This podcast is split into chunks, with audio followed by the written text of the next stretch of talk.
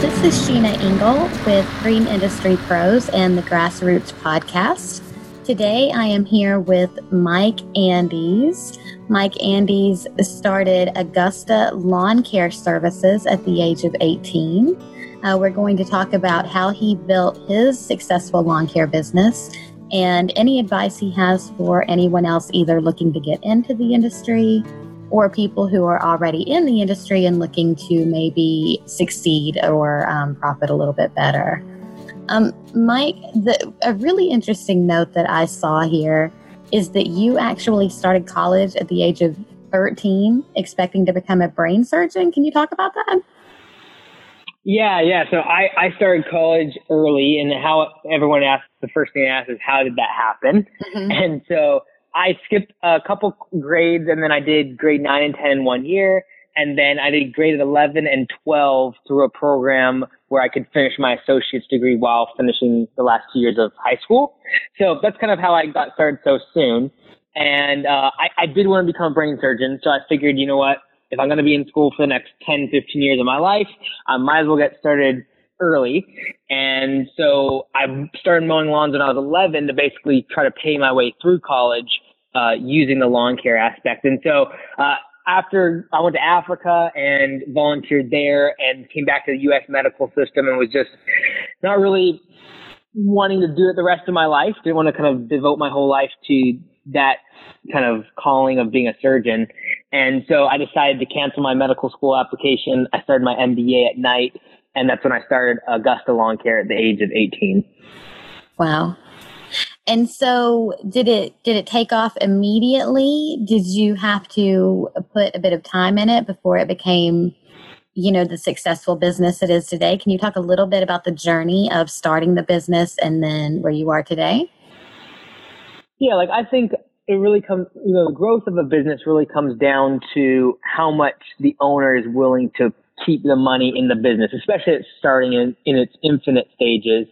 Uh, as an infant. Like uh, when I first started, I was doing it part time as, as I was also being a trainer at a local gym, and so uh, I was doing it part time. Like That first year, I think we did twenty eight thousand dollars in revenue, and then the next year I did about two hundred thousand, and the year after that was just short of half a million, and then nine hundred thousand, and then one point two five. So like it grew pretty quickly, and I think that the the rate of growth for a young business in this industry really comes down to how much is the owner taking out versus investing back into the business in terms of marketing, implementing systems, hiring people. Obviously, we got to buy more equipment and things like that. And so I was able to be lucky by the fact that I, I didn't have a lot of, you know, expenses. I paid my way through college debt free and was able to live on very little and really put the money back into the business. And so it started to take off quite a bit. And I'd say in the past, you know, just three years ago, uh, August 4th, 2016, I got in an injury accident at, on the job. I'd gone underneath a dump truck and my hoodie got caught in the PTO mm. and it basically strangled me and I ended up having to go to the hospital and I was it couldn't really work for a few weeks. And so by that time, the business had already begun to grow and had employees and things, but that was kind of a wake up call for me to realize that I need to run the business on systems and procedures and have a really good team in place that was implementing the systems that we had started. And so really from that time is when I got really centered on creating a business that is system centric instead of personality dependent in terms of not needing the owner there all the time. And so that's really what started all. That's when I started Landscape Business Course podcast and the course and really started to share my story as I began to systematize the business. And so that's really what has evolved and now has become Augusta Lawn Care, the franchise, where we take those same systems and implement it across the country. And I think that's a really good note. I think a lot of uh, landscapers, a lot of landscape contractors, when they are starting a business, they they do find themselves even sometimes years down the road still working in the field quite a bit and i think that that's that's really good advice that you need to sort of make sure that you've got the right employees and the right processes in place so that you can maybe step back a bit and handle things from a business management perspective if that's what you want to do, you know, professionally. Um, and you mentioned, yeah, and I think started, I think it's okay. pretty, it's pretty. Oh, sorry. I think it's pretty natural. Like, you know, I have business boot camp podcasts where I talk to people across a whole bunch of different industries, and I don't think it's it's necessarily just the landscape industry that it, we feel that way as owners a lot of times. Uh, I feel like a lot of times the reason we feel that way is because when you first start the business, you have to do everything, right? Uh, mm-hmm. you have to answer, answer the phone, you have to do the emails, you have to do the sales calls, you have to actually do the work itself. As the business grows, the owner has to start delegating those things and handing those things off. And so I, as I've talked to a lot of landscapers, like I see that there's several different kind of distinct positions that the owner needs to fill. Obviously, when they're first starting out, they are the labor. They're out in the field. Their main objective is to do work and get paid for it. Uh, as the business grows, though, they need to kind of become more of the office person. That's going to be the person answering the phone, doing the sales, doing all the other business activities, but not working out in the field. As the business continues to grow and you actually hire an office person, then the role of the owner needs to change to really being the estimator, right? Really being the sales, you know, always going out and getting more, you know, driving top line revenue, driving growth, obviously still engaged in hiring and things like that. But like their primary objective is driving more business to the company. And then as the company continues to grow and it starts becoming a real, you know, multi-level seven figure company, that's when they become more of a CEO level position. You hire out an estimator and I think that's the natural progression that the owner has to follow if, like you said, their ambitions are aligned with growing the business to that size. But I find a lot of people will stall out at one of those positions, right? Like a lot of times between 250,000 and 300,000 in annual revenue is when an owner needs to start getting out of the field and start focusing on things that and they can't be at every single job. Then I find another position that's 500 to 600,000 where someone has to get a full-time office staff member and has to start stepping away from things like answering the phone and answering emails. And so th- those are the kind of the areas that I find a lot of landscapers will come up to, the walls they come up to, and then in terms of revenue, they'll come up to, and then they either retreat and they're kind of like, okay, this is where I'm going to stay, or they, they kind of push through to that next level. And again, it all has to do with what are your goals? What do you want the business to do for you? And what are, how big do you want it to get? And that's really what will determine, you know, your hiring strategy, the systems that you do put in place, and how far up that kind of chain of command you want to go.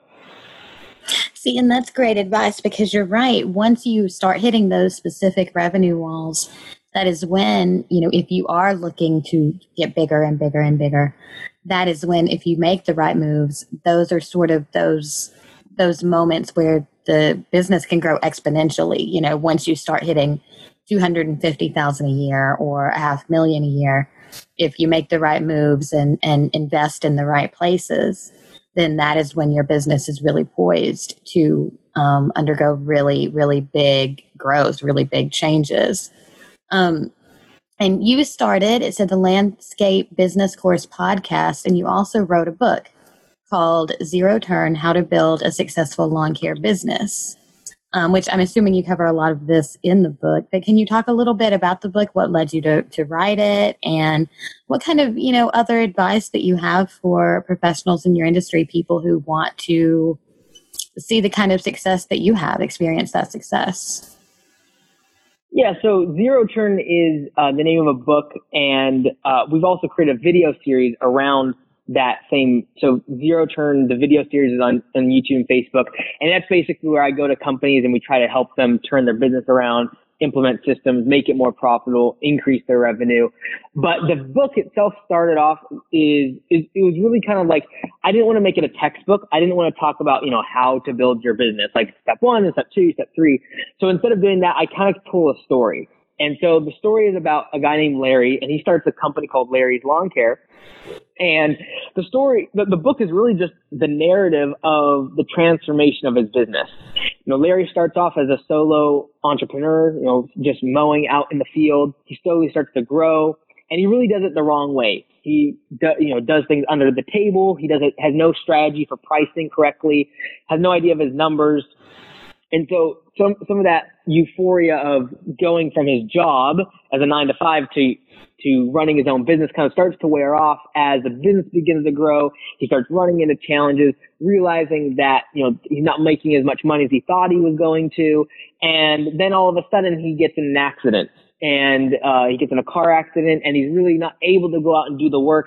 His business falls apart and it's only by a mentor that comes in and begins to help him restructure his business, turn it around, rename it, rebrand it, and really start to develop systems to run the business instead of Larry having to run the business himself. And so it's really just a story. It's really a, short narrative. Someone can probably read it in three, four hours. And uh, it's really a story about a, a landscaper that goes from unprofessional, not being able to charge what he's worth, having no idea of his numbers or profitability margins into a company that has systems and procedures in place, has a team that operates those systems, and has a predictable profit margin that allows him to grow the business at a sustainable rate. And so that's really what the book is all about and uh, kind of highlights a lot of the points I talk about in the podcast and the course in more of a narrative format. That's really interesting, and I imagine it's it's really inspirational as well as educational. Maybe you know help people yeah. realize what direction they want to go in with their own companies. Yeah, and, and the I, idea, the idea, the book, the idea behind the book and telling the story is, I really wanted people to read the book, read the story, and, and just be able to identify with so many different aspects. And so we talk about Larry going to his, his back to his house and talking with his wife and the struggles that they even have within their their relationship because of the business issues. And so mm-hmm. a lot of the, the discussions I've had with landscapers after reading the book is not necessarily a tip or like some strategy they took away from the book. It's more of just being able to relate with Larry at so many different junctions because so many landscapers and business owners face the same struggles, the same problems, and the same issues, and their business issues become personal issues. Their business issues become physical you know, health issues. And so being able to relate those things with Larry and then see his progress and how he turns the business around, I think is really useful and helpful for a lot of people. I agree. And there isn't a lot of of just readable material, books or, you know, relatable narratives out there within this industry. You see a lot of, of books and entertainment, even movies about people in marketing or advertising, sort of your um, basic level, more vague job descriptions. But you, you know, you don't mm-hmm. really see a lot of narratives uh, specific and relatable to the landscaping industry. So I think that's really interesting.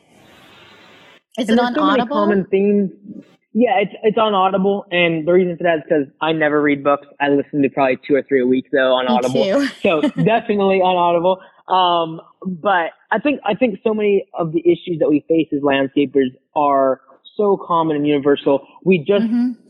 so many times in the landscaping industry, and why you know, podcasts like this or magazines or trade industry shows, things like that, conferences are so helpful is it brings the landscapers together because so oftentimes in a local market, a landscaper feels like they can't talk to their competition, they can't share their problems, they can't talk about their successes because someone's going to rip them off. Like, so there's very little, there's a lot of very low levels of communication uh, within the industry and between business owners. And for them to realize that like all everyone else is going through the same problems they are. And it will be these common issues of labor. You know, how do you get your labor force to really get on board? How do you create a culture around your team that is productive and efficient and profitable? Um, and you know, these are common issues that we all have. And if we actually came together and started to learn from each other and and learn from each other's mistakes as well as successes, that's really where the industry can move forward. And the whole objective of the course and the book and the podcast and now the franchise is how do we actually change the level of professionalism in this industry? Because like Sheena, you know, as you know, like a lawyer or a doctor, they're going to charge hundreds of dollars per hour. And in mm-hmm. fact, the more they charge per hour is like an indicator of how good they are. And yet in this industry where we are expected to juggle the hats of accounting and marketing and online presence and, and branding and, and hiring and firing and all the different operational aspects of our business, and yet we're going to charge $30, $40 per hour. It's just, it's crazy. And, and, and, and so I really feel that in order for our industry to get to the level of professionalism that is required, if we're going to do that, we're going to do it in a sustainable way from a profitability standpoint and charge higher prices. And in order to charge higher prices, you're going to have to have uniforms. You're going to have to have trained staff members. You're going to have to have uh, systems and processes in place to be more efficient. And so those are the things that we talk a lot about in the podcast, kind of the weeds of how do you do this. But the why is like, we're going to try to change this industry and make it more professional. And there's so many ways that we can improve.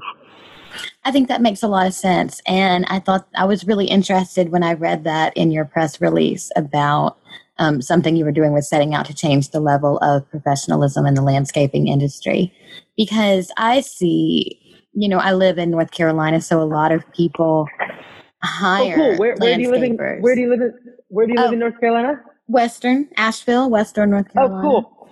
Yeah, we just so, got a you know, franchisee joined up in Greenville. Oh, I will be watching for you to get closer because I'm looking for a landscaper right now. um, good, good, good. You know, we have a lot of green here, and it's green for a long time. I mean, it's you know mm-hmm. we have to mow for for a while throughout the year here, and um, you know I've noticed people tend to treat landscapers like like teenagers mowing their lawn, and and I think a lot of people mm-hmm. don't realize just how different it is when you're running an actual landscaping company as opposed to just being a kid mowing lawns for, for extra money through the summer. And so I think that's yeah. a really interesting point to change the professionalism and the perspective um, in the industry. Mm-hmm. And and we can never fault we can never fault the the, the market. We can never fault the customer. Mm-hmm. Uh, like their their decisions or their biases of this industry. We can never fault them for thinking that way. And a lot of landscapers get frustrated by that perception. But at the end of the day, if we're going to change that, you know, the estimate follow up process, like do we have automations that email and text and are instant communication with the customer? Do we have professional office staff to answer the phone correctly? Um, those are all things that will change that perception and having systems in place to make sure that the quality is up to, to certain standards and that we do expect 50% deposit and not just like crossing our fingers and hoping they pay sometime in the next year. And so I think the perception of the customer is never wrong. It's just going to be dictated by the industry and how we uh, set forth our standards. So for example, like people ask, well, how are you going to change the industry and the level of professionalism? It's very similar to something like Amazon did. They basically forced everyone on e-commerce to uh, change their ways and improve their level of customer service because customers started to expect two day and now one day shipping. They started to expect free returns. They started to expect low prices and lots of, of options on Amazon. And so they basically forced all e-commerce and retailers into their commonly held beliefs of how a customer should be treated, what the what the the industry as a whole was going to do in the future. And so that's really the objective of what we're doing at the franchise and with what we're teaching is like, how do we make standards in place where someone in their market can literally either dictate other landscapers either go out of business or improve their game because the perceived uh, value and the, the customers are forcing people to change because the way they buy. And so that's why we all go to Amazon is because we like the way they treat us as customers. We like the fast delivery. We like the free shipping. And so other people are either going to follow suit or they're going to go out of business. And so I think that's the yeah. best way to really change the industry as a whole. If you see a group of people show up in uniforms, even maybe in a branded vehicle, as opposed mm-hmm. to one person in a truck in you know t-shirt and jeans you automatically expect the group in uniforms to do a more beautiful landscaping job and the person in the truck may be a fantastic landscaper but it's all about perception. It really is. And you're automatically going to be willing to pay more too um, if you see that level yeah. of, of professionalism. Totally. And it's all about perceived value. And so many landscapers balk at like, you know, putting their, their, their contact information on the truck, keeping the trucks clean, putting uniforms, training their people. But at the end of the day, it's, it's very simple. And that is someone that is going to have all of those things in their business can easily command an extra 10 or $15 per man hour. So when we really break it down, you know, maybe someone's charging $45 per man hour on their landscaping job. But I truly believe that if they you know, improve the uniforms and improve the trucks and the cleanliness and the training of their people and actually had team meetings about the professionalism that was conveyed to the customers. If they actually did those things, I truly believe the perceived value that customers would be willing to pay goes from 45 to 60. You know, they have a good mm-hmm. website, a great online presence, great reviews, videos and pictures of the work they've done. By doing that, it's not like you're just doing that to get more work. You're doing it to increase the perceived value and therefore increase the price. And when you do that, you go from 45 to 60. All of a sudden you have $15 extra that is number one, going into your pocket. Number two, you're able to now increase the wages to your employees, thereby get better people, keep them on longer, keep them retained, not have this massive over, you know, turning, you know, revolving door of people leaving the company. And so it's really a self-fulfilling prophecy of you know, individuals that are complaining about laborers, they're complaining about the customers, they're complaining about people being cheap and not wanting to pay them. Those are the same individuals that don't have the uh, high perceived value. They don't have a website. They don't have the trucks that are logoed and have the contact information. They don't train their employees. And so they are not going to be able to charge the prices that is necessary to run a good business. That's that's absolutely true. I mean, I can say that my last landscaper, um, it was a company that I hired through Thumbtack, and um, mm-hmm. you know, the quality really depended on who was here. If the owner was here mm-hmm. With with the group, then they did a beautiful job. But if they were busy and they sent certain other members of the group, I mean, it, it basically looked like they ran over my grass with a lawnmower. And and you know, I'm not one to complain. I really, really am not one to ever complain about services because I've worked in labor so much during my life. But um, you know, you, you've got to get that level of consistency and that level of professionalism. And when when someone does a beautiful job and they show up and they they put you at ease by being super professional, then you're happy to pay. You're you're really happy to pay because you're looking for, at least in my from my perspective, I'm looking for a really good job, not a really cheap job. You know, like it's not about the money for me, it's about how my lawn looks because I don't want to have to mow mm-hmm. it myself. It's a big lawn. Right. And the big question on something like that is like, how then do you get your employees to think like that owner does when they're on your property, right? And right. that's when not not you know there's training, there's professionalism, there's team meetings, those will help. But even having levels of accountability and systems that hold up the vision of that owner. Because obviously that owner wants to make sure that the property is done right and there's high quality. But how do you create a system so when the owner is not there, those same levels of that same standard is met? And so that's when things like, you know, we have what we call a yellow slip system. That's when we have callbacks. That's when the employee has to go back to the property make the fix, talk to the customer, fill out what we call a yellow slip, and then talk about it at our next team meeting. Um, little things like that, making sure the, the employee takes the accountability for their mistakes instead of us as owners just going back, you know, apologizing, you know, fixing it, you know, all of that, giving the employee the accountability the same way that an owner would do, as well as things like pay for performance. Like maybe you, instead of them getting paid $15 an hour to come mow your lawn, they're getting paid a set amount of money. And if they have to come back to that job, there's no extra money. So if they have to come back to blow off the leaves they forgot or fix the divot that they made, like those things are going to come. There's no extra money for them if they're getting paid for performance. So those are all systems that can be built to make sure that the business can run on systems instead of just the owner being there all the time. Right. And that brings me to my final point. Augusta is different than any other long or most other lawn care franchises because you charge a set monthly fee instead of a royalty mm-hmm. percentage of gross revenue. Um, can you end by just talking about that a little bit? Yeah, so like we've always wanted to franchise the business, especially since the past few years. Like I said, we've really worked on the systems and th- and things. And as I've traveled the country and talked to other landscapers, I just realized the value that a good franchise could bring. But as I, as I started talking with a lot of franchises and not just, you know, there's the grounds guys and US Lawns and a lot of landscaping industry specific, uh, you know, spring green in this industry. But I also started talking to franchisees that were in a whole bunch of other different types of home improvement and, and those type of franchises.